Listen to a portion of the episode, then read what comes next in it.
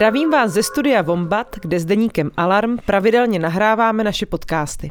Tentokrát je na řadě Bulvár a jak jistě víte, už třetí týden běží náš nový seriál Města budoucnosti, který vzniká za podpory nadace Rozy Luxemburkové. Ten se zaměřuje na šestici vybraných developerských projektů, které významně ovlivní podobu měst, ve kterých právě vznikají.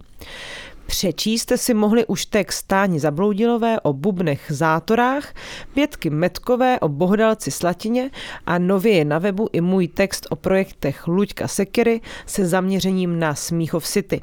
A ke každému z textů si pro vás zmíněné redaktorky připravili i speciální díl podcastu Bulvár a stejně tak to udělám já, a tématem, které jsem si vybrala, je participace a mým dnešním hostem Bulváru speciál je Petr Klápště. Zdravím vás.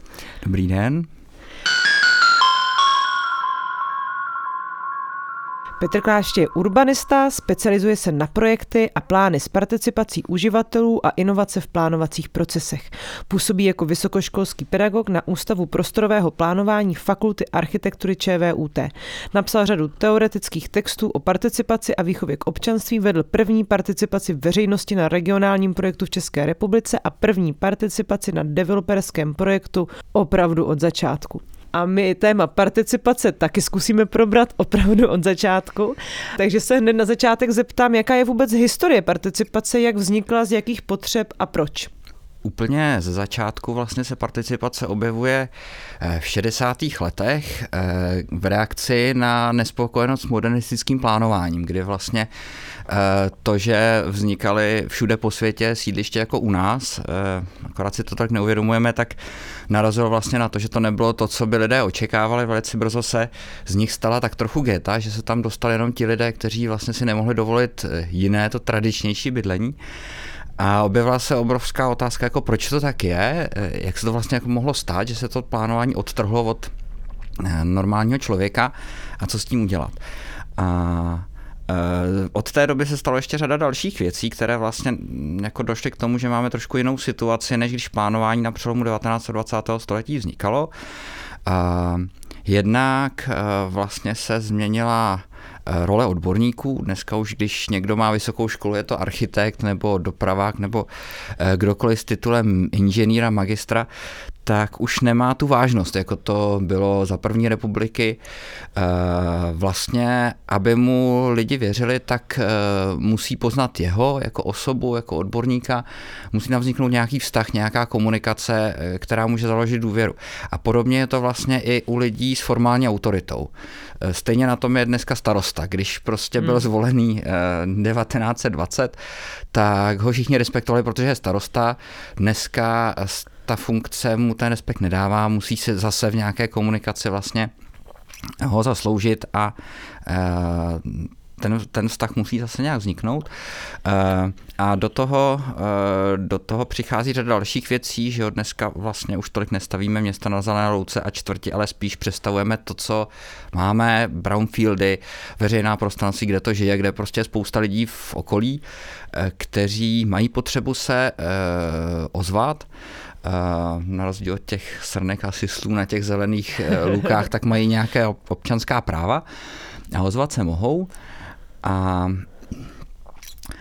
do toho se zároveň změnilo, i vlastně jako pojetí společenských věd, že už nemáme teďka tu odvahu, jakože rozumí mu tomu světu tak dokonale, že vlastně ten odborník může nadiktovat eh, občanům, jak mají žít a oni jako podle toho budou spokojeně žít. Takže tohle všechno se nám dneska spojuje a potkává se to ještě s politickou věcí, kdy když se podíváte zase, jak, ten, jak tu zpětnou vazbu od no, normálního člověka, jak se mohla dostat k, do toho rozhodování, tak zase eh, před stolety prostě síla politických stran byla mnohem větší v tom, že měli mnohem víc členů, dokázali mnohem líp reprezentovat ty svoje voliče.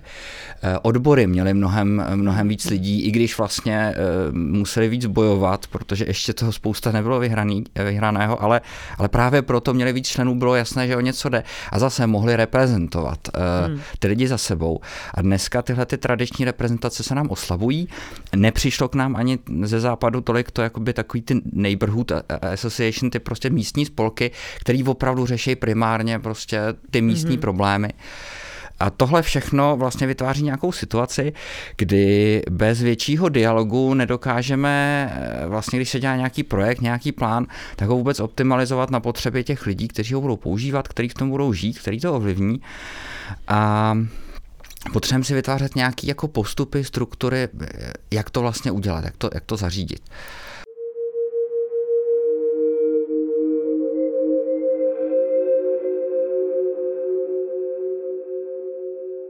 Mě by asi osobně nenapadlo, že celá tahle historie může taky být provázaná právě s nějakým úpadkem tradičních stran nebo vůbec nějaké eh, politické reprezentace nebo občanské reprezentace. To je vlastně eh, pro mě zajímavý. Ale jaká je historická zkušenost s participací primárně v Česku nebo Československu? Tak eh, vlastně nám v 90. letech participaci přinášely hodně zahraniční nadace, které sem přiváděli zahraniční odborníky, aby jako nás naučili, jak tu participaci dělat. Bylo to nadace prince Charlesa, eh, nadace VIA, později nadace partnerství. Eh, do dneška to dělá už jenom nadace VIA z těchto těch. A ti sem vlastně přivedli eh, lidi ze Spojených států, Spojeného království, kteří tady rozbíhali nějaké projekty. A mm, tehdy se vlastně jako hodně řešila veřejná prostranství, protože to bylo takové to, co můžete řešit rychle, je to prostě blízko lidem, eh, dokážete mít trošku dřív nějaký výsledek, než když řešíte územní plán. A tehdy se vlastně trošku jako ustálily i nějaké stereotypy, že prostě u těch podobných projektů to vlastně vypadalo hodně podobně, jako u těch jednotlivých projektů, takže vlastně spousta lidí se jako řekla, že jo, participace to je takový to, že no nejdřív musíme udělat nějaký to jako první setkání a pak jsou tam nějaký varianty a pak jako to druhý setkání a je to vlastně taková jako trošku sousedská věc a nějaká jako své pomoc a je to na ty veřejné prostranství. E, vlastně se z toho stala taková jako skoro jako franšíza McDonalda, jo, prostě chcete dělat participaci, tak tady jako to je ten postup, kterým se to dělá. A spousta lidí začala dělat participaci, nepřemýšlet o tom. No zároveň, zároveň jako v tom mainstreamovém diskurzu ještě pořád e, jel ten antikomunismus, který vlastně říkal, že všechno plánování je fuj. E, že prostě eh, to vyřeší ten trh. Neřešilo, že, neřešilo se, že jako dlouhodobě už se ví, že když to řeší trh, tak ty transakční náklady jsou obrovský, že ta společnost jako trpí jako celek a že to je a, popsaný pardon, prostě... možná jenom transakční náklady, přeložme to pro uh, oboru neznalé posluchače a posluchačky. Jasně, uh, vlastně ta setrvačnost jakoby těch investic ve městě je obrovská, takže vy vlastně, když vytvoříte špatný plán, který nefunguje a podle toho jako stavíte projekt projektujete jako biznisová firma, tak než na to dojedete, zkrachujete, než to místo jako přestane fungovat a jako ukážou ty ekonomické signály, že tohle to prostě se jako nepovedlo, tak to trvá strašně dlouho, je v tom strašně moc peněz. Mm-hmm. A pak máme jako nějaké brownfieldy struktury, o kterých víme, že nefungují a řešíme, co s tím a oni se představí zase nějak a mm, zase to třeba dopadne jenom jako z 50% dobře. Takže metoda pokus omyl, kterou se ten trh optimalizuje v řadě jako situací ještě tak nějak použitelně, tak v momentě, kdy přetváříme město, tak je zničující, protože ta mhm. optimalizace může trvat jako 50 let a může nás to mhm. stát prostě jako neskutečný prostředky. A vlastně i ten biznis, to je na tom to zajímavý. Eh, mě eh, povídal Henry Honson, který byl jedním z těch konzultantů, co jsem vlastně přivedli ty nadace, že když dělají regulační plány participativně a jako baví se i s, těma, s těmi podnikateli, tak oni vlastně chtějí přísnější regulaci, než o kterou si třeba řekne i ten občanský sektor, protože chtějí mít garantováno, že prostě ty sousední vlastníci neudělají něco, něco, co zhorší pověst čtvrti. A oni by přišli o tu svoji investici, protože s chodou okolností sousední pozemek si koupil biznisový trouba. E, takže to je k této problematice, ale e, co jsem chtěl říct, plánování bylo něco, co bylo jako centrální plánování, něco, co prostě nepotřebujeme, co ten trh vlastně jako vyřeší. Tudíž kromě toho, že eh, jako tu participace byla mentálně někde jako v tom, co je na dětský hřiště a na malý uh, veřejný prostranství, tak taky vlastně jako došlo k nějakému dost velkému propadu územního plánování, jako vůbec koordinace toho území jako takového. Takže eh, nejenom, že logicky jako eh, se tohle to nedělo, ale taky logicky nemohla být nějaká participace. Až vlastně jako v tomhle tisíciletí se vracíme k tomu, že to plánování má nějaký smysl, že to jako potřebujeme dělat, že tam musí být nějaká síla veřejného sektoru, aby se to vlastně jako celé udrželo a, a skoordinovalo a teď narážíme na tu historickou zkušenost, že ta participace je přece na ty dětské hřiště a na ty parčíky a veřejné prostory. A když a nemusí jí... být? No Jenom... Nemusí, no nemusí být. No. Jo. nemusí být, ale musíme mít jednak dobrý nástroj, musíme reálně vlastně ty věci plánovat. Čili, že třeba když se dlouhodobě v Praze neřešilo dostupné bydlení, nemáme na to funkční nástroje, který by byly jako, jako hotový, udělaný, neřešilo se vlastně vybavenost v měřítku celých čtvrtí, jak to vlastně skoordinovat, že jako spoustu věcí nepotřebuji mít úplně u dveří, ale bylo by fajn, kdybych to měl někde jako na pěší dostupnosti, tak na to taky nemáme jako úplně rozběhlý funkční nástroje mezi mm, prostě tím malým urbanismem a celým městem, tak když tyhle nástroje nejsou, tak, je, tak vlastně jako není na čem participovat, protože my se můžeme jako s Ledaským bavit o tom, co mu vadí, co by jako chtěl změnit, ale vlastně nevíme, jak to jako kodifikovat, jak to jak udělat, aby se to jako pak fakt stalo. Takže, takže jako jo, mohlo by se to dít, děje se to i ledas kde po světě různýma způsobama, eh, ale u nás se to zatím neděje a neděje se to nejenom proto, že to trošku je momentální obzor, nás, náš dneska pouštět do takových věcí vlastně veřejnost zapojovat, ale taky proto, že vlastně nemáme ošáhný ty nástroje, jak to udělat vůbec dobře. Hmm. A učíme se i tohle. A čím to, že ty nástroje vůbec nemáme ošahaný? Protože uh. přece jenom eh, svádět to, ne, nevím, na nějaký minulý režimy mi už přijde po těch více než 30 letech eh, zbytečný, jak to, že se to vlastně jako nevyvinulo. Bylo to fakt proto, že ty lidi neměli pocit, nebo ti, kteří stáli třeba na nějakých odpovědných pozicích, že tohle je důležitá součást toho městského plánování? Uh. No, i když to vypadá, že 30 let je hodně, tak prostě ta setrvačnost i jako jak v té teorii, tak v té praxi, v těch jako pozicích i akademických, tak je jako obrovská. A to, že se v, jako v akademickém prostředí o tom 15 mluví, jako neznamená, že se to, že se to před těma 15 lety dostalo jako víc do praxe. Ale to už to je téma na samostatný podcast. Dobře, tak um, když bychom se měli bavit o tom, jak by vůbec mohla fungovat dobrá participace, tak já věřím, že spousta našich posluchačů, posluchaček má nějakou vůbec představu o tom, co to je, ale pojďme si to zhrnout, co všechno by měla obsahovat, kdyby se s ním mělo začít, jakým způsobem by měla vlastně postupovat a tak dále. Mm-hmm. Já to zkusím říct na začátku jednoduše, uh, trochu a obecně pak a pak složitě, podrobně.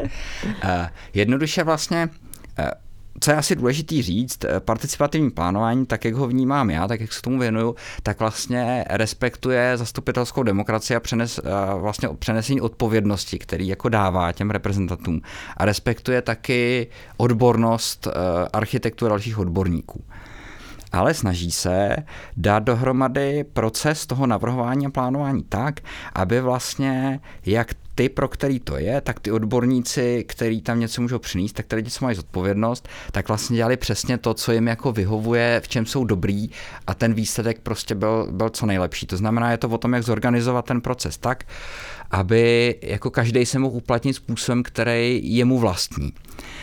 Eh, což zní jako hrozně jednoduše, hmm. hrozně jako idealisticky a prakticky to má jako strašnou spoustu ale. Já zkusím nejdřív vysvětlit, co to je, ten, co je komu vlastně vlastní hmm. a teprve potom si řekněme, jak to, udělat, jak to vlastně udělat.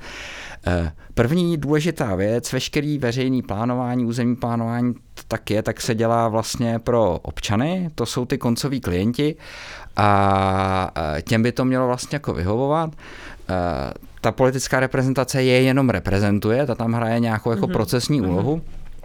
A zároveň ale taky ty konkrétní občani, a teďka ti myslím i jako podnikatele, lidi s, jako s různýma zkušenostmi, developer taky do toho patří, jo, tak mají nějakou zkušenost o tom území, kterou, která je nenahraditelná, protože je jako jejich hluboká žitá a prostě architekt ani politiky jako nemají a můžou získat jenom část vhledu který tyhle ty lidi mají.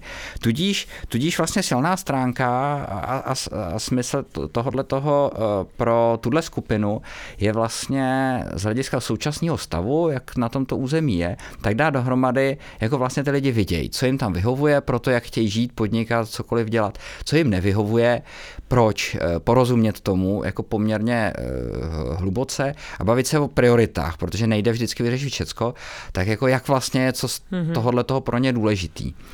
A, a zároveň potom můžu dávat nějakou zpětnou vazbu k práci těch odborníků.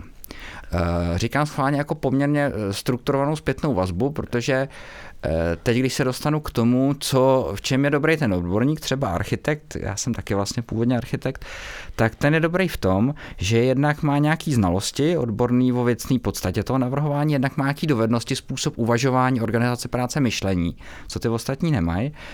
Eh, a jednak eh, může přenést i zkušenosti z jiné komunity, z jiného hm, prostředí. A tohle to vlastně všechno, aby on mohl využít ve prospěch těch lidí, pro který to dělá, tak musí ještě než vezme tušku do ruky, jako perfektně vědět, co potřebují. To je úplně mhm. klíčový moment, protože když to v tu chvíli neví, tak všechny tyhle ty jako plusy a ty svoje jako super schopnosti, který má, tak ale eh, nevyužívá pro ty, pro který ten projekt je, ale využívá je jako jenom do té míry, do jaký on dokáže odhadnout, a protože když je odborník slušný, tak toho část odhadnout určitě dokáže, odhadnout, co ty lidi vlastně jako potřebují. Eh, no a pak, je, pak jsou tady politici, úředníci, kteří mají taky nějakou odpovědnost, většinou do toho mají vníst nějaký jako pohled, který by ani ty občani, ani ty um, odborníci do toho nevnesli. A tohle to by mělo fungovat tak, že prostě každý dělá to, v čem je silný. Problém je, že na to, aby to bylo takhle, tak vlastně si s tím musí začít včas, eh, musí být u stolu eh, jako skutečně ty správní lidi, to znamená, když si, ty, když si ty občani neumějí představit, čemu je to vlastně dobrý, proč by měli přijít, dokud není nic nakresleného, co by jako naštvalo, vyprovokovalo, že jako proti tomu chtějí protestovat, nebo co by je nadchlo, že jako se začnou těšit, až to bude. Mm-hmm. Ale prostě na stole není nic a teďka jako se mm-hmm. pojďme o, o něčem bavit. Tak když jako tam ta motivace není, tak ale my víme, že to nemůžeme akceptovat, že to nemůžeme tak nechat, jako že nám nic neřeknou, protože to nutně potřebujeme. Čiže musíme vymyslet nějaký postupy, jak fakt jako na začátku do toho ty lidi zapojit, a jak potom zároveň jako veškerou tu práci prezentovat z pohledu toho, co potřebují, co chtějí a takhle si vyslechnout nějakou zpětnou vazbu. A pak ne vybírat nějakých variant, ale zase jako zvažovat, co jde přepracovat, přepracovávat, eh, dát do toho odborný vstup těch odborníků a teprve jako po nějakém dalším procesu vlastně dát dohromady to řešení, který je dobrý. No. A většina těch projektů, který ale známe okolo sebe, kde nějaký zapojení veřejnosti, tak takhle nefunguje. Mm-hmm. Ale funguje tak, že vlastně e, občani neřeknou, nemají šanci říct, co je pro ně podstatný, architekti to nevědí, tak jim to mhm. nenabízejí, ne, nevyužívají svoje dovednosti pro to, aby to e, zařídili. No a pak představí něco, kde se možná trefí a možná taky netrefí a rozjedou se nám emoce a mm-hmm. rozjede se taky to, že v tom už je utopených spousta peněz, nejenom mm-hmm. přímo jako v, tom, v těch nákladech na ten projekt a na nějakou přípravu, ale vlastně i v tom, že to nějakou dobu trvalo, teďka čas jsou peníze, že jo, když vlastníte nějaký území každý měsíc, co se s ním nic neděje, tak přicházíte o ty peníze. Takže najednou začne být jako dost velký tlak, aby se to rychle nějak vyřešilo. Hmm, hmm. A v této situaci, tak jak, jak to známe, tak se chce jako po těch občan, občanech, aby třeba dávali připomínky. No jo, jenže když vlastně eh, jako na, na začátku neřekli, co chtějí, teď mají dávat připomínky, nikdo se jim jako nevěnoval Eh, včas, tak oni musí mít poměrně silnou odbornou kapacitu, aby vlastně rozklíčovali, o co tam jde, aby jako rozklíčovali, co teda mají chtít řešit, eh, jakou mají dát připomínku, jaký mají, dát, mají dát návrh, no ale to není vlastně jako to, v čem jsou silní. Že? Oni jsou mm-hmm. silní v tom, že znají to místo, znají svůj život, vědí, co od něj sami očekávají. Tohle je práce toho architekta, on by se měl vlastně jenom jako mhm. poslechnout uh, tyhle ty všechny věci a pak nějak pracovat. No, no. takže typicky prostě to vypadá tak, že tak, jak jsem nastínil ty role, tak když se do toho vstoupí pozdě, tak pak každý dělá to, co neumí. No mě u toho možná ještě napadá teď, když jsem vás poslouchala, že v České republice se velmi často skloňuje ta údajná doba toho povolovacího řízení, to znamená, že i developeři, i investoři často mluví o tom, že my si koupíme nějaký území, nějaký pozemek, vlastně tam chceme uh, něco jako postavit a celý to strašně dlouho trvá a v logice nějakého toho jejich uvažování je ta participace jakoby další měsíce, ne léta zdržení, který oddalují realizaci toho projektu, který sám potom se bude stavět eh, několik dalších let. Což mi přijde vlastně eh, nebo ta argumentace se často vede i tímhle s tím eh, způsobem. Co si o tom myslíte? no, Myslím si o tom, že oni mají ze svého pohledu pravdu, protože jako to tak prostě je, že jo. A teď ale co s tím dělat? Co a kdo by s tím měl dělat, aby, i když oni mají pravdu, tak ale aby to takhle nedopadalo. Eh, já jsem třeba eh, před, je to už další dobu, je to už asi nějakých deset let, tak jsem se byl projít eh, ve Vídni nějaký projekty, které v té době se začínaly jako realizovat. A oni vlastně jako ve všech se dalo dopátrat, že ne, to město Vídeň nejenom, že jako do toho ty lidi dokázalo vtáhnout čas, ale, včas, ale ono vlastně jako i tušilo, jak se to bude vyvíjet a ono tušilo, že z něčeho bude brownfield. Takže třeba ta fabrika jako měla tři roky do, do zavření, protože bylo jasný, že ten mm-hmm. biznis jako nefunguje. Oni to tušili a už, už začínali plánovat. Jo. Chodili se tam dívat odborníci, jak to tam vypadá, k čemu to bude využitelný. Pouštěli tam třeba jako řízeně i lidi z okolí, aby už začali mapovat vlastně, co v tom místě, který bylo dlouho za plotem, v tom uzavřeném areálu, jako je za potenciál, aby s tím mohli pracovat. A většinou jako v době, kdy, se, kdy ten provoz se zavíral, tak už bylo po architektonický nebo urbanistický soutěži na to, co s tím místem udělat. Mm-hmm. Byl většinou rozběhlá práce na regulačním plánu, který prostě garantuje, co se tam stane, bude řešit pozemky, vlastnický vztah, koordinace dopravy.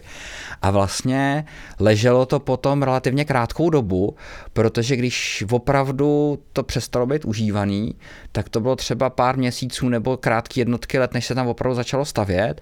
A i třeba, a to, to, to, to mě nedošlo, dokud jsem to neviděl v té mm-hmm. Vidni, oni hodně řešili jako etapizaci v tom, co vlastně z toho území má jako potenciál sloužit pro tu okolní komunitu, co jim může něco přinést a jak třeba to udělat i ten urbanistický návrh tak, aby se tím mohlo začít. Jo, takže když třeba se zavírala kabelárna, mm-hmm. tak se tam nechávala jedna jako hala e, s takovým géniem loci, prostě hezkým toho té průmyslové architektury.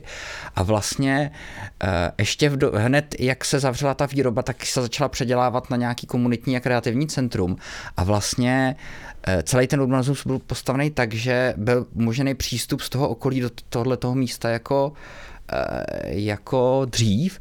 A tam už se něco dělo, už se tam vlastně něco dělo, co spojovalo uh, ty lidi z okolí s tím místem, ale vlastně to spojovalo taky ty různé komunity, které do té doby byly oddělený tím brownfieldem, který byl uzavřený neprostupný mm-hmm. areál, tak byly vlastně oddělený od sebe. Ale najednou mezi tím mohlo vzniknout město, které je propojí. A oni to řešili, přemýšleli o tom, rozběhli to.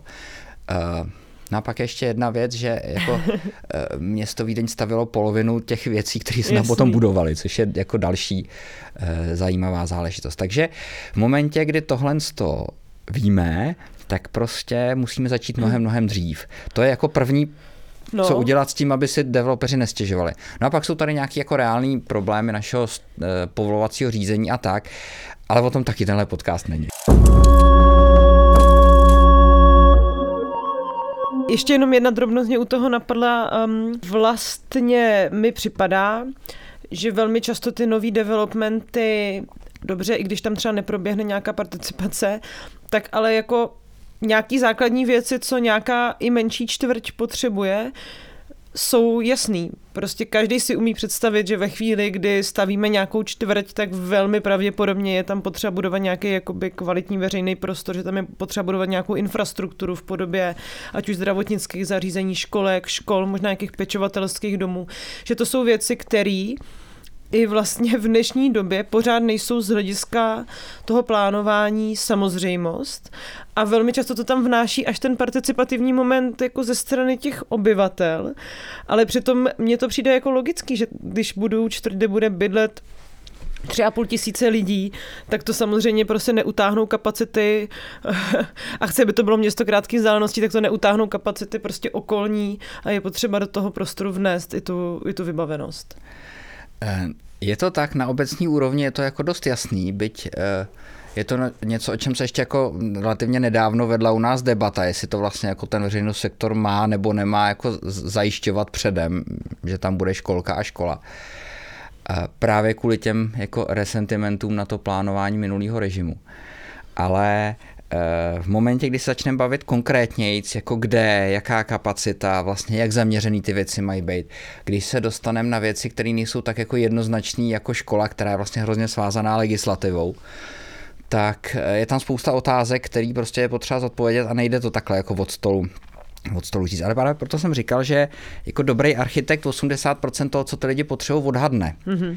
Jo, že ta Jasně, debata... ale on v tom není sám, že jo? Je tam ještě ten developer z hlediska nějakého jako investora, je tam to město, takže... Tak. A to, to je hrozně důležitý, jako kdo to dělá, jo? Mm-hmm. Když se tohle z toho děje v té Vídni, tak to prostě plánuje to, to město Vídeň. U nás se jako hodně, a to, to, to není jako Vídeň není jediný příklad, příklad vlastně po Evropě, tohle to celkem jako spíš ten standardní e, způsob, že za tu participaci a za ty plánovací jako základní úvahy je vlastně zodpovědný veřejný sektor. A ten e, soukromý a ty, ty developeři mají taky jako roli někoho, kdo na tom participuje, ale vlastně jako taky tam přináší jenom tu svoji jako znalost toho biznisu, toho jako co by mohlo, nemuselo fungovat. A to je trošku problém, protože my, u nás byl veřejný sektor dlouhodobě pasivní, a teďka začíná být aktivnější, ale vlastně je potřeba na to budovat struktury, je potřeba vlastně na to mít lidi, je potřeba jako eh, vlastně, aby tohle to všechno fungovalo, jako nestane se to ze dne na den, Uh, takže i když eh, třeba nějaká vůle je, tak to jde prostě pomalu. Zajímavé je podívat se do těch zemí, které to mají podobně jako my, že nechávají na těch developerech jako větší iniciativu mm-hmm. jak vlastně tam tu participaci řeší, jak se třeba poučili ze zkušenosti s tím, s, eh, s tím letím, jo. Eh, je to uh, třeba Norsko, který má podobně jako my regulační plán na žádost. To znamená, že je možný, že pro nějaký území se stanoví jenom rámcový pravidla v územním plánu a pak jako přijde developer s nějakým návrhem, jak to chce a ta veřejná zpráva teprve reaguje. A to mají už někde od 80. let. A na počátku tisíciletí tohodle, 2007, 8, 9, něco takového, tak udělali obrovský výzkum, eh, kdy jako univerzitní pracoviště jim procházely asi třistovky procesů těch eh, tvorby těch eh, urbanistických návrhů regulačních plánů. Ukázali tam, že vlastně je statisticky průkazný rozdíl v tom, jak jsou zapracované připomínky od té veřejnosti, mm-hmm. podle toho, jestli ten projekt vede a zadává developer anebo e, to město.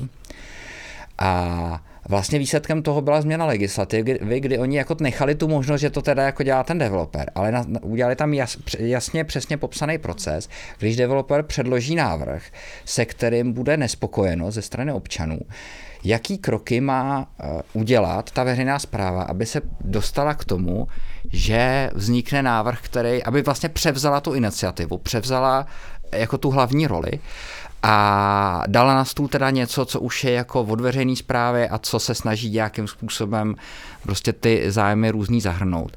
Eh, zároveň s tím jako si řada měst pak udělá standardy na ty developerské projekty. To znamená, i když to jako přichází z toho soukromého sektoru, tak ale říkají nejenom jako po věcní stránce, co všechno tam musí být, ale i po formální, jak to má být třeba zpracovaný, aby tomu lajci rozuměli a aby všichni developeři to dávali ve stejném standardu. To má mimochodem Vídeň taky, že vlastně má jako standardy pro všechny tyhle ty podrobnější územně plánovací dokumentace.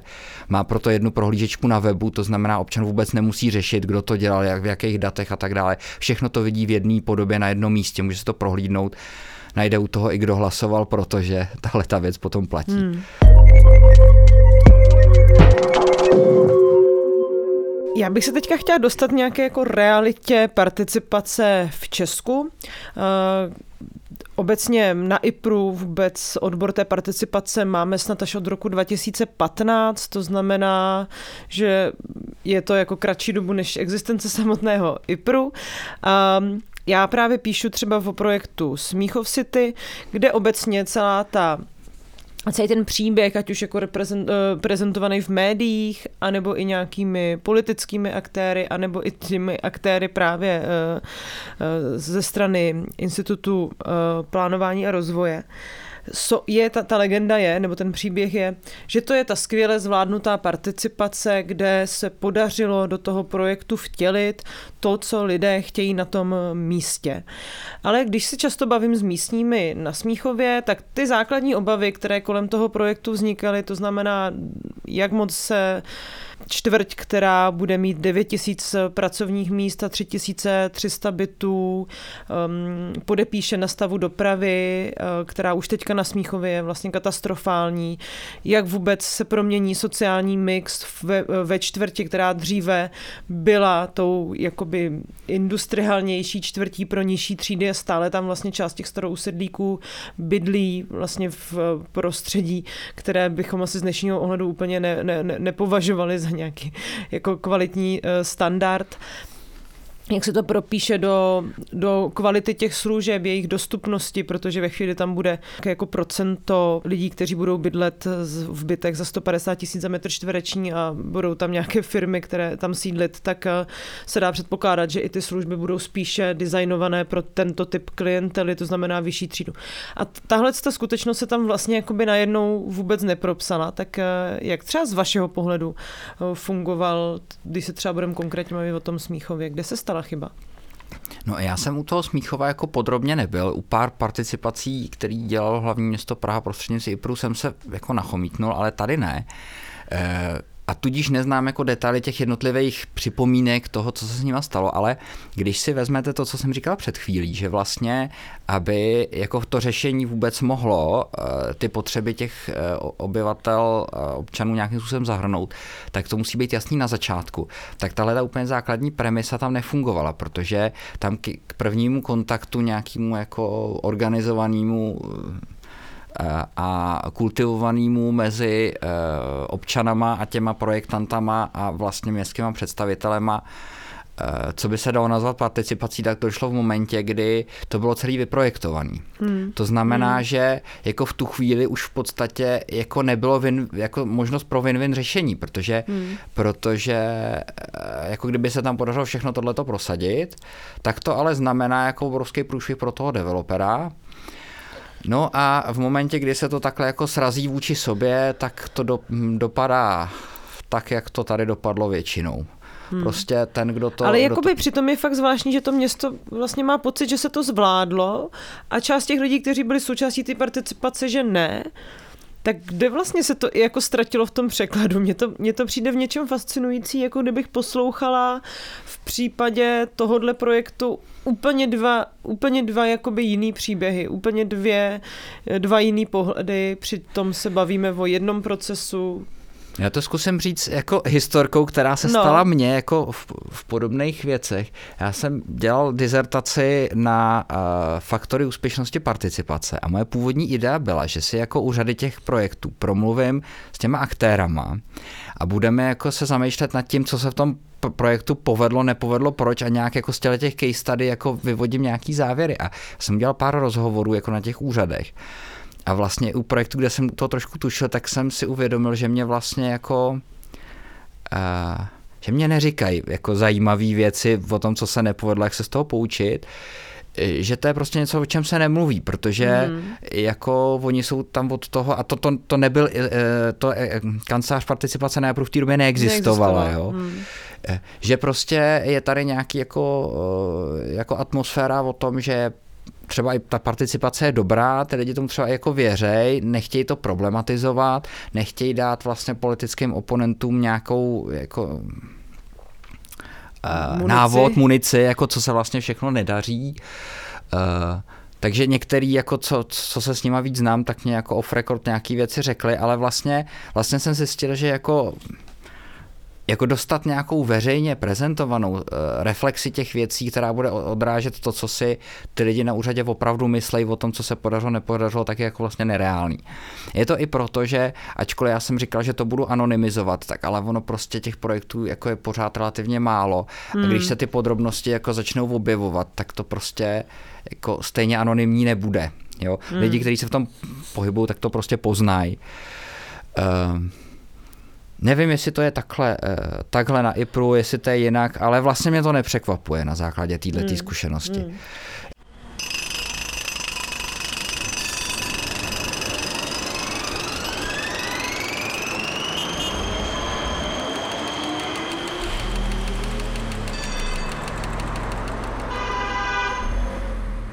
Ještě ta jedna moje otázka možná je, jak vlastně zajistit, aby ta participace byla demokratická. Já když jsem právě mluvila s Milanem Brlíkem z kanceláře participace, tak on vlastně říkal, že momentálně ten hlavní problém, který se jim jako často děje, je, že je tam nějaký přeryv eh, těch, kteří se zajímají o to, co se staví v, jejím, v jejich blízkém okolí a chtějí vlastně se účastnit té participace a jsou to velmi často lidi, u kterých je kombinace vlastnického bydlení, eh, vysokoškolského vzdělání, a, a jsou vlastně jakoby ze zajištěnějších tříd, to znamená vyšší třída a dál, nebo vyšší střední třída a dál ale není právě problém toho města, že pro tyhle lidi to město vlastně funguje vždycky trochu dobře, jo? protože oni se v něm umí pohybovat, rozumí mu, konec konců ty služby vlastně jsou pro ně nějak jako přizpůsobené, nemají třeba problém s tím, když někde není jako řeznictví v dochodné vzdálenosti nebo škola, protože se to umí jako zařídit.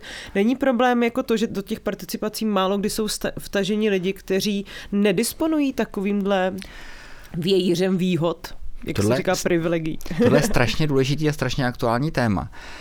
Já když jsem s tím začínal uh, a eh, vlastně jsem to i jako komunikoval s lidmi, kteří právě měli zkušenost třeba mm, ze Spojených států jako z míst, kde jsou ty neighborhood uh, organizace jako strašně mm-hmm. silný a vlastně dokážou jako někdy a někdy taky ne, teda jako překonat ty, ty třídy, ono to je i tím, že tam je větší stratifikace, takže ono na místě jako ten rozptyl menší. Tak eh, vlastně skoro můžu říct, že jako většina z nás, co jsme to t- jako s tím začínali, tak jsme si mysleli, že to jako prokape, jo. Že je dobrý, že... Takže teorie eh, prokapávání. Já jsem to jako schválně řekl trošku... na ní urbanisté, plánovači, já architekti. Jsem, já jsem to trochu ironicky sebekriticky použil tohle slovo, protože ono může hezky ilustrovat trošku jako naivitu tohle toho mm. předpokladu, ale prostě jsem si to myslel. A, až jako v posledních letech jsem si uvědomil, že nic neprokape, že prostě tyhle lidi jsou nějakým způsobem zvýhodněný. A že když my jako snižujeme práh a ty lidi jako motivujeme, tak prostě ze začátku jsme neměli ani je. Snížili jsme to tak, že jako řada z nich jako dokáže pochopit, k čemu to je eh, a dokáže si to zařídit a prostě jsou tady. Ale ono to prostě dál nepo, neprokape, dokud nebudeme ten práh snižovat dál, respektive nějak jako aktivně nepracovat s tím, jak, eh, jak jako pomoct překročit tam, kde ho snížit neumíme. A když jsem se o to vlastně víc zajímal, tak jsem narazil na to, že vlastně po světě už existuje jako řada metod, jak tohle to dělat, které jsou si jako podezřele podobný, i když vlastně vznikly v různých místech, jo? ať už je to citizen jury, nebo planungscele, nebo občanský schromáždění, který jako přichází zase eh, jako z klimakrizí a uh, přichází jakoby zase z jiného koutu světa tak eh, vlastně my můžeme furt, furt snižovat tu eh, laťku, aby jsme zvali další a další, aby jim to dávalo smysl. A dřív nebo později se dostaneme jako k lidem, u kterých je to úplně jich, mimo jejich myšlenkový obzor a zároveň, který si jako vlastně ani nemůžou dovolit tomu ten čas věnovat. Mm-hmm. Uh, že... Já si můžu představit, že to můžou být taky často lidi, kteří jako trpí nějakou nedůvěrou uh, v nějaký, nějaký systém, instituce a tak a vlastně berou tu svoji pozici, že je stejně jedno, jo. že na jejich názoru nezáleží. No, takže, takže vlastně já, já vnímám, že ty cesty jsou jako dvě a asi jich bude ještě víc, ale Uh, něco, co uh, třeba jsem zařadil jako do toho, co děláme standardně a bez toho už vlastně takovýhle projekt jako nejsem ochotný do toho jít. A to je nějaké jako mapování té komunity, zjistit si trošku jako víc o tom, udělat si taky jako trošku teoretický cvičení odborný. Tak když tady se něco změní, kam až, jako který lidi vlastně jim to šáhne do života. Mm-hmm jo, opravdu se nad tím, nad tím poctivě zamyslet, na základě toho, co umožňují jako dostupný data, tak eh, jako tohle to dá dokupy a pak si vlastně začít mapovat, kdo jako v této komunitě je, jak, jaký tam jsou lidi, jak se združují, kdo tam jsou jako důležitý lidi, kteří je drží pohromadě, jo? že to můžou být třeba klidně sportovci, nebo, eh, nebo to může být církev někde, kdo vlastně hmm. jako došáhne k lidem, který nikdy nepřijdou na takovouhle akci, sami od sebe. A když tohle to jako dobře zmapujeme, tak vlastně ukecat část lidí z těchto těch různých prostředí, kteří jsou v tom místě, ale jako držejí prostě ty, ty kontakty, jsou ty jako gatekeepři do toho, těch do, do těch jiných světů, Jasně. tak je ukecat, aby šli do nějaké jako pracovní skupiny, která vlastně dá dohromady. Jak to teda udělat, aby jsme je vtáhli? Dobře, a... To mně přijde super, no, ale tohle to se stane, ale kdo by to měl teda iniciovat? Mělo by to být prostě to město? Mělo by to být, když to třeba nalícujeme na to český prostředí, tohle je role IPRu, měla by, měl by se on aktivně zajímat o ty komunitní aktéry, hledat cesty, jak se, jak ne nechat prokapat, ale jak sám sebe dostat do prostorů, které nejsou úplně očekávatelný a úplně na první dobrou?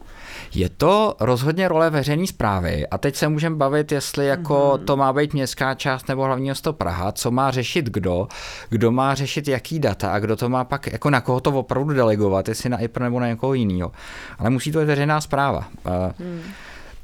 Pro mě bylo hodně zajímavý, když mě oslovila Skanska Reality, že chtějí udělat modřanský cukrovár, velký development, je to urbanismus, jako velký brownfield, a že prostě je to na Praze 12, kde jako Praha 12 chce nějakou participaci, ale vlastně jako neinvestuje do toho to zorganizovat. A jsou to potom takový, tehdy to byly, takový jako neuspořádaný, náhodný, uh, emotivní diskuze v kině vždycky nad nějakým rozpracovaným projektem. A oni přišli s tím, že by to chtěli udělat líp na základě nějaký prezentace o udržitelný architektuře urbanismu, kterou jsem měl a který se účastnili jakoby důležitý lidi od nich. Já jsem řešil hrozně tohleto dilema, jako já tam teďka jako přijdu, že jo.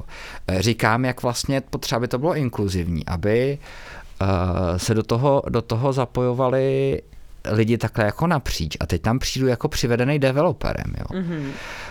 Což je mimochodem i případ toho Smíchov City, kdy vlastně Sekira Group eh, poskytla městské části Praha 5 peníze na místní referentku pro participaci, která byla prostě placená Sekirou, ačkoliv měla vlastně nějaké instrukce svázané s IPRem, respektive spolupracovala s IPRem na tvorbě vůbec těch podmínek.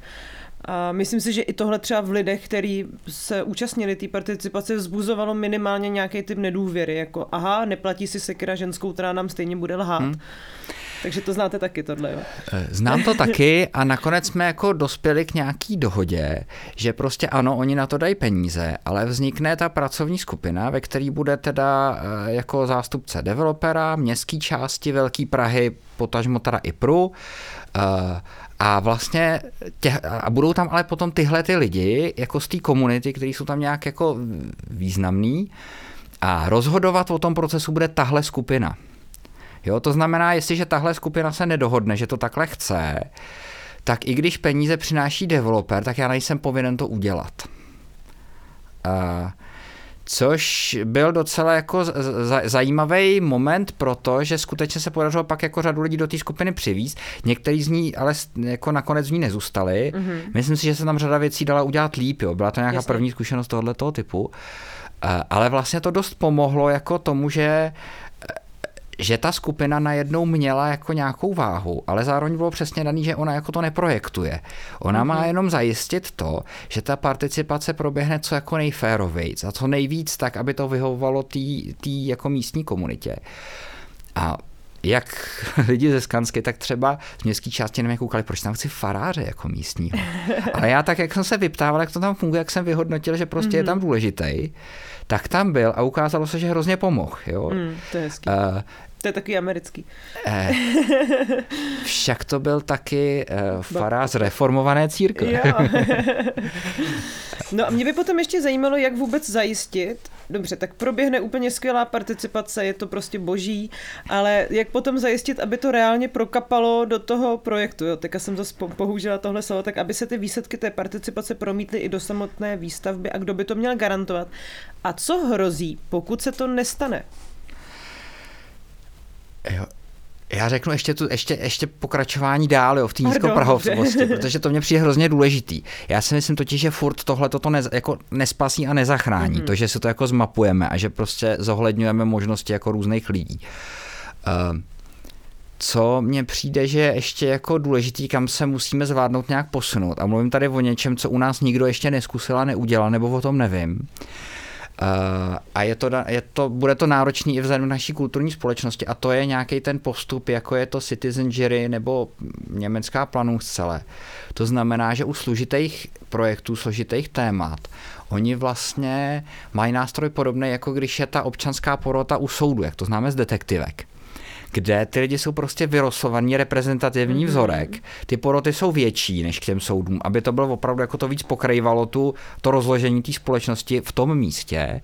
A tyhle lidi potom dostanou jako zaplacený svůj čas, oni mají vlastně, oni jsou uvolnění z práce a dostanou jako honorář za to, že se poctivě věnují tomu projektu a dostanou třeba i nějaký, nějaký odborníky k ruce a nějaký vlastní peníze na to, aby se třeba najali ještě někoho, koho jako usouděj, eh, jako považují za vodný na, najmout, aby tomu porozuměli a oni vlastně mají zaplacený čas na to, aby se dobře zorientovali v tom tématu, aby se zorientovali v, tý, jako v tom pozadí toho plánování, mm-hmm.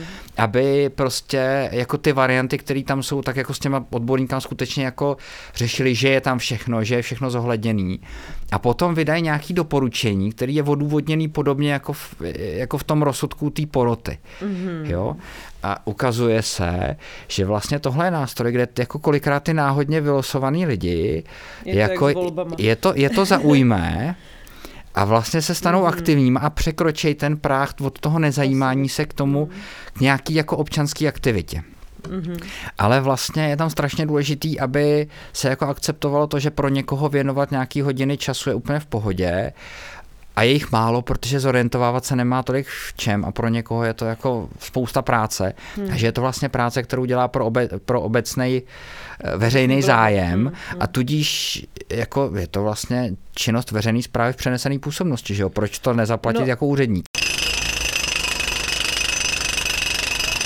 Jasně, tomu rozumím a zároveň, co mě u toho taky teďka napadá, je vůbec jako složitost toho jazyka plánovacího, která jako já se velmi často setkávám um, ve svých jako kruzích s tím, že v podstatě, aby člověk jako pochopil, co se v té jeho čtvrti plánuje postavit, tak je to pomalu, aby si jako udělal vys, vyšší školu a života architektury, ne, já dělám toho trošku stranu, ale aby vlastně rozuměl strašně moc věcem nejenom na té jazykové úrovni nějakého jako pojmového aparátu, ale i prostě toho plánovacího z hlediska třeba těch vizualizací a tak.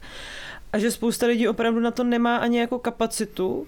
A jestli jako úlohou toho města není i se přibližovat k těm lidem a vysvětlovat jim ty věci jiným způsobem, než že aha, tady máte prostě nakreslený plánek a zeleně vyznačený čtverečky znamenají tohle a tamhle to tohle a tady jsou výškové budovy a tady bude park a tím to končí. No, ono, Zorientujete se v tom sami. Ono vlastně spoustu informací se dá od, od těch lidí jako získat, aniž jim tohle všechno někdo vysvětluje. A potom, když, když prostě e, máme jako to, co potřebujou, tak pak se dá prezentovat ten návrh s ohledem na tohle. Eh, když jsme se tady sešli posledně, ještě nebylo nic nakresleného, tak jste říkali, že pro vás důležitý tohle, tohle, tohle. No a my teďka tohle, tu první věc, tak v této variantě to řešený takhle a v této jinak. Jo, že vlastně ano, je to, je to rolí toho města, je to rolí taky těch odborníků, aby vlastně přinášeli eh, to v té srozumitelné formě, ale moje zkušenost je taková, že nejlíp se to dělá v momentě, kdy jako víme, co ty lidi potřebují, protože ta srozumitelná forma se dá naroubovat na to, jak různě jim nabízíme splnit to, co potřebují. No a teďka zpátky k tomu, aby to bylo fair k té otázce, ze který jsem utek. Ano. Uh, uh, No, to tam... zajistit teda, aby se to promítlo i do samotné výstavby, kdo by to měl garantovat a co se stane, když tenhle proces uh, skolabuje? To je jako hrozně, hrozně zajímavý téma, který je zase jako hodně aktuální v Praze, protože my máme relativně jako eh, složitou legislativu, tu povolovací, respektive složitou v tom, že řada věcí tam ne, nebyla definována úplně jako dobře, řada věcí se musela ustálit až judikatorou, až když prostě se k tomu jako vyjádřil nějak nejvyšší správní soud, některé věci dokonce ústavní soud, tak vlastně se jako řada věcí ustála až takhle, takže jako pro lajka je to úplně jako, jako mimo se do toho dostat. Ale zároveň máme přece jenom řadu možností, co různý závazní nástroje jako umožňují udělat a jak to pak jako zajistí, že se to fakt stane. Že prostě na řadu věcí máme nějaký způsob, jak to, co se dohodne, dostat do závazné podoby. Což je důležitý pro ty obyvatele, vlastně podobně je to důležitý jako pro toho developera, aby věděl, že může jako s tím dlouhodobě počítat. Pokud to není developer, který jako jehož biznisová strategie na tom jako najít cesty, jak to pak nedodržet. Mm. Nakoupit něco, kde je ta cena limitovaná tou využitelností a pak si zařídit, že to bude jinak. Že jo. Takže, takže je vlastně strašně důležitý. A to je zase jako úkol té veřejné zprávy. A tady si myslím, že tohle to nedrží jako v Praze nikdo úplně pevně v rukou, aby se nad tím mm-hmm. zamýšlel. Jediný, kdo vím, že o tom jako systematicky, jako intenzivně přemýšlel, eh, byl eh, Matěj Stropnický v době, kdy seděl eh, na židli náměstka protože on si k tomu chtěli něco načíst. Já jsem se shodou okolností dostal k tomu, že jsem mu doporučoval literaturu. Uh, jak, jaký vlastně všechny nástroje můžeme použít, aby jsme kodifikovali tu dohodu co nejlíp pro všechny strany. Mm-hmm. Protože jestliže třeba jako je tam spousta důležitých věcí v detailu toho území, je tam potřeba jako chránit třeba vlastníky jako vůči sobě a pak výsledkem není regulační plán, ale územní studie, tak to může být problém. Jestliže se dělá nějaký třeba koncepční dokumenty pro veřejné prostranství, typu třeba koncepce Pražských břehů, což je hrozně zajímavý dokument, který právě je zajímavý tím, že tak, jak se dělá dlouho, byly tam nějaký jako, jako dění, mm-hmm. tak i mhm. bez nějaký větší participace se tam řada pozitivních věcí dostala, mm-hmm. protože mm, prostě se na to, do toho zapalo spousta lidí. No ale tenhle ten dokument by zase jako furt mohl být územní studie, kde OK, může to být jinak, ale na to, aby mohl povolit stavební úřad, že to bude odchylný od územní studie, tak musí být doložený, že to jiný řešení naplňuje eh, stejně nebo líp eh, cíle a úkoly územního plánování. Jo? Prostě, že není to mhm. jako, nemůže si každý to udělat odchylně, ale musí se to jako intenzivně zdůvodňovat a to zdůvodnění je pak případně napadnutelný účastníkama řízení a tak dále. No jenže ona to není územní studie, to je prostě jako dokument bez přívazku, je to nějaká studie, kterou může každý s ní udělat, co chce, to znamená ji třeba úplně v pohodě ignorovat. Jo. A tohle to je strašně důležitý, pokud chceme tu participaci brát vážně, tak ty výsledky, který to má, tak musíme dostat do této podoby. Jinak bude dlouhodobě klesat důvěra v to, že to plánování má nějaký smysl a že hlavně jako může těm lidem nějak pomoct. Mm-hmm. Že pak přijde nějaký, jako pak vlastně začneme hrát hru, že vyděláte největší vykuk. A to je mimochodem něco, čím se jako dlouhý léta třídili u nás developeři, jo? že vlastně tak, jak se tohle nedělo, spousta věcí byla nezávazných, když by být mohla, jak to bylo takový všechno jako divně mlhavý, tak eh, to postupně z toho biznisu jako odstraňovalo ty, který jako na tohle to nechtěli spekulovat a odměňovalo to ty, který se v té mlze uměli pohybovat. Mm-hmm. Uh, a to je stav, ve kterém jsme, jo, že tady jsou mm. různí developeři, ale, ale ten biznis prostě jako nějakou dobu mm. evolucí, biznis, ten trh evolucí vlastně odměňoval, odměňoval ty, který se umějí e, vyznat v tlačenici. Mm-hmm. No vy právě občas říkáte, že špatná participace je možná horší než nějaká, tak uh, souvisí to i s tím, o čem jste teďka mluvil? Souvisí, protože v momentě, kdy uh, ta participace proběhne tak, že ty lidi mají pocit, že tomu věnovali spoustu času a ten výsledek jako na něm se to vůbec nijak neprojevilo. Hmm tak to vytváří řadu emocí, ty se někam potom jako promítnou a klesá prostě důvěra v plánování jako takový, klesá u nich důvěra třeba v demokracii, zastupitelskou demokracii. Jo. Je to vlastně živná půda pro různý eh, radikálnější řešení na radikálnější řešení jako ještě ne, nemusí být nutně ty dobrý.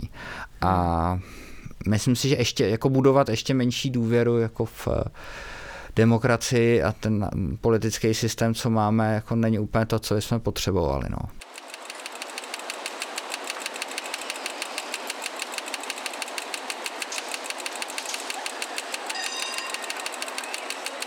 Ten náš seriál Města budoucnosti se zaměřuje eh, na nové čtvrtě. Kromě toho, že se bavíme o třech čtvrtích v Praze, tak se i dostaneme mimo Prahu do Olomouce, Ostravy a do Brna. Ale my se v tom seriálu vlastně snažíme trošku odpovědět nebo zkoumat, do jaké míry ty nové developmenty reagují na z našeho hlediska, z hlediska alarmu, největší výzvy eh, pro města budoucnosti, to znamená na tu výzvu krize bydlení a na tu výzvu ekologické krize nebo klimatické katastrofy, když bych měla používat ten ostřejší jazyk. Um, když bychom se na to podívali optikou participace, je vůbec možné z hlediska participace přemýšlet v horizontu krizí tak, abychom věděli, že když se za deset let ten projekt dokončí, dostaví, takže nebude reagovat na to, co žijeme dnes, ale že i zvládne obstát v tom budoucím městě? A, tak to je zase něco, co vlastně, pokud té laické veřejnosti někdo nedokáže jako přeložit a zprostředkovat, co jsou vlastně ty témata, které jsou důležitý pro to, aby to, co je pro ně důležité teďka, tak jako fungovalo i v té budoucnosti, tak to vlastně nejde. Eh, někdo to musí udělat eh, a tam nám přichází jako vlastně podobná úvaha jakoby na, na nějakou vlastně participativní práci s odborníkama, jo? Nebo, nebo zapojení jako lidí, kteří jsou schopní v nějaké oblasti jako pro, pohlídnout dál, odhadovat, protože třeba znají řadu dat, dokážou jakoby eh, spojovat do souvislostí a do kontextu, odhadovat, eh, co, jak se ty věci budou vyvíjet a dokážou vytipovat, co vlastně, na co se ptá těch lidí dneska, protože to bude důležitý jako za těch deset let. Jo, třeba co se týče toho klimatu, tam eh, já jsem se vlastně dostal k několika, k tvorbě několika strategií adaptace na změnu klimatu. Eh, měst, v jednom případě krajský. A tam vlastně um, můžu říct, že vlastně ani u jednoho neproběhla ta participace takovýmhle způsobem, by to jako umožňovala. Mm. A bylo to hodně na tím, jak to bylo celý vypsaný, že vlastně to bylo celý zarámovaný jako ryze odborná uh, práce, uh, práce, kde to zapojení veřejnosti je nějakou jako anketou takovou, jako aby se vlastně neřeklo, o, o který ten zadavatel vlastně jako nedokáže říct, co od toho čeká. Uh, Eh, a tak jsem o tom jako dost přemýšlel a my, my bychom vlastně potřebovali, jako když se takovéhle věci dělají, tak mít zmapovaný, kde vlastně ty projevy, který jako odborníci dokážou popsat, čeho si všímat, tak kde si toho ty lidi jako reálně všímají v tom městě. Dokáže, dokážeme popsat třeba, co jsou jako rizikové parametry bydlení, který dneska může být funkční, ale prostě za 15 let tam ty lidi budou žít jako v nehygienických podmínkách. Jo. A takovýhle věci jako ty, ty odborníci by jako dokázali nějak definovat, operacionalizovat, o čem se vlastně potřebujeme bavit. A pak by se to dalo jako uh, participativně řešit. A vlastně by to tomu dost pomohlo, protože v řadě věcí podle mě ta veřejná zpráva jako vlastně vůbec neví. Třeba stav soukromého bydlení, jako tady, Nejsi, jako reálné. Nemáme žádnou vlastnickou strukturu, město nemá ani data, jako kolik lidí vlastní, kolik bytů, ani jak to jako funguje, kolik bytů je investiční, kolik bytů se pronajímá, za jaký ceny, kým, to je úplně mimo nějaký vědomosti těch zúčastněných aktérů a jakýkoliv pokus by pravděpodobně skončil velmi eh, kritickým ostřelováním snahy tohle zjistit eh, z pozice nějakého antikomunismu. A teď, no. když já bych ještě naivě chtěl vědět něco o těch bytech jako takových, takových že jo? No. Hmm. Ale já se na to ptám možná i proto, protože vlastně v současnosti sledujeme minimálně v Praze odblokování jakoby velkého množství brownfieldů zaraz a často ta otázka jako je, nezhorší i tahle vlastně, tohle jakoby jednorázový nebo náhlý odblokování všech těch brownfieldů zaraz bez vydefinování jasných jako podmínek Eh, tu situaci v té Praze třeba z hlediska toho sociálního mixu nebo z hlediska toho klimatu. Nevyrobíme si tím jako nové tepelné ostrovy a nové vlastně jako getoizované čtvrti pro nejvyšší vrstvy. Nevyženeme tím další jako normální obyvatele z toho města pryč, protože už tam vlastně pro ně nic nezbude. To je samozřejmě strašně důležitá otázka ta odpověď je vlastně jednoduchá, my nevíme, že jo? Protože nemáme na základě čeho vědět. Eh, máme vlastně jako nějaký obecný model, jak tyhle ty věci jako můžou fungovat, třeba k tomu klimatu, jak funguje teplný ostrov, jako, ale ale prostě teď nevíme. Proto jsem říkal, že, by, že si myslím, že by to bylo hrozně důležitý, ale že tam je jako obrovský kus té odborné práce, jako definovat, co potřebujeme vědět, co potřebujeme otvírat za témata a teprve potom se vlastně jako s těma lidma na ty témata bavit. Ať mm-hmm. už jako přímo zase formou nějaký, nějakou jako kvalitativní, že fakt jako se potkáme a že něco řešíme, anebo potom to je jako ověřit nějakým, nějak jako kvantitativně nějakým, nějakým výběrovým šetřením, protože to je mimochodem cesta mnohem rychlejší, než přes jako přesnou evidenci vlastnickou a Jasně. my vlastně potřebujeme vědět jako statisticky, jak to funguje v prvním kroku. Mm-hmm. Na, na základě toho můžeme dělat mraky věcí, než budeme vědět vlastně přesně. Mm. No, no, jenom si říkám taková drobná jako poznámka z mé strany. Ve skvěle provedené participaci se obyvatelé rozhodnou, že by si velmi přáli, aby 20% v novém developmentu bylo dostupným bydlením. Kdo to bude na tom developerovi vymáhat a je to vůbec možné. Jo? Že vlastně si myslím, že zrovna třeba u otázky toho jako dostupného nebo sociálního bydlení vůbec nefungují jako nástroje, jak to potom jako zajistit a vlastně jak se vyhnout těm obavám z toho, že i ti stávající obyvatelé těch čtvrtí vlastně budou postiženi nějakou gentrifikací a začnou být vytlačovaní jakoby luxusním developmentem někam dál. Eh, je to tak a to klima mimochodem stejný případ, že na to nemáme nástroje, které by dávali vlastně samozprávám jako dost silný práva na to, aby si něco dělali. Jo, což je jako hodně zajímavý to potom právně srovnat třeba eh, s Německem, kde jako ty možnosti mají o něco větší. Kdybychom byli v situaci, že eh, třeba jsou to území ve vlastnictví města, tak to bude najednou trošičku jiný ale rozhodně jako něco města udělat můžou, ale bez toho, že se to uchopí jako tak, že proto uděláme podmínky na co státní úrovně, tak se nedá vyřešit to jako v té plné šíři. Tak Petře, já vám děkuji za vyčerpávající informativní příval. Já jsem hrozně ráda, že jste si našel čas a dorazil jste do našeho bulváru speciál a e, doufám, že právě k tomu mýmu textu o Smíchově bude tenhle díl dost důležitým uh, dalším článkem, protože je podstatné se na otázku té participace dívat opravdu uh, nějak jako souhrně a podrobně a věřím, že bychom tady klidně se mohli bavit dál ještě několik hodin, ale nemáme na to čas, uh, takže vám jen poděkuju. Děkuji za pozvání. S vámi se rozloučím a upozorním vás, že v následujícím měsíci začnou vycházet další texty, jak už jsem říkala, podíváme se do Ostravy, podíváme se do Olomouce a taky se podíváme do Brna. Poslouchejte Alarm a naslyšenou.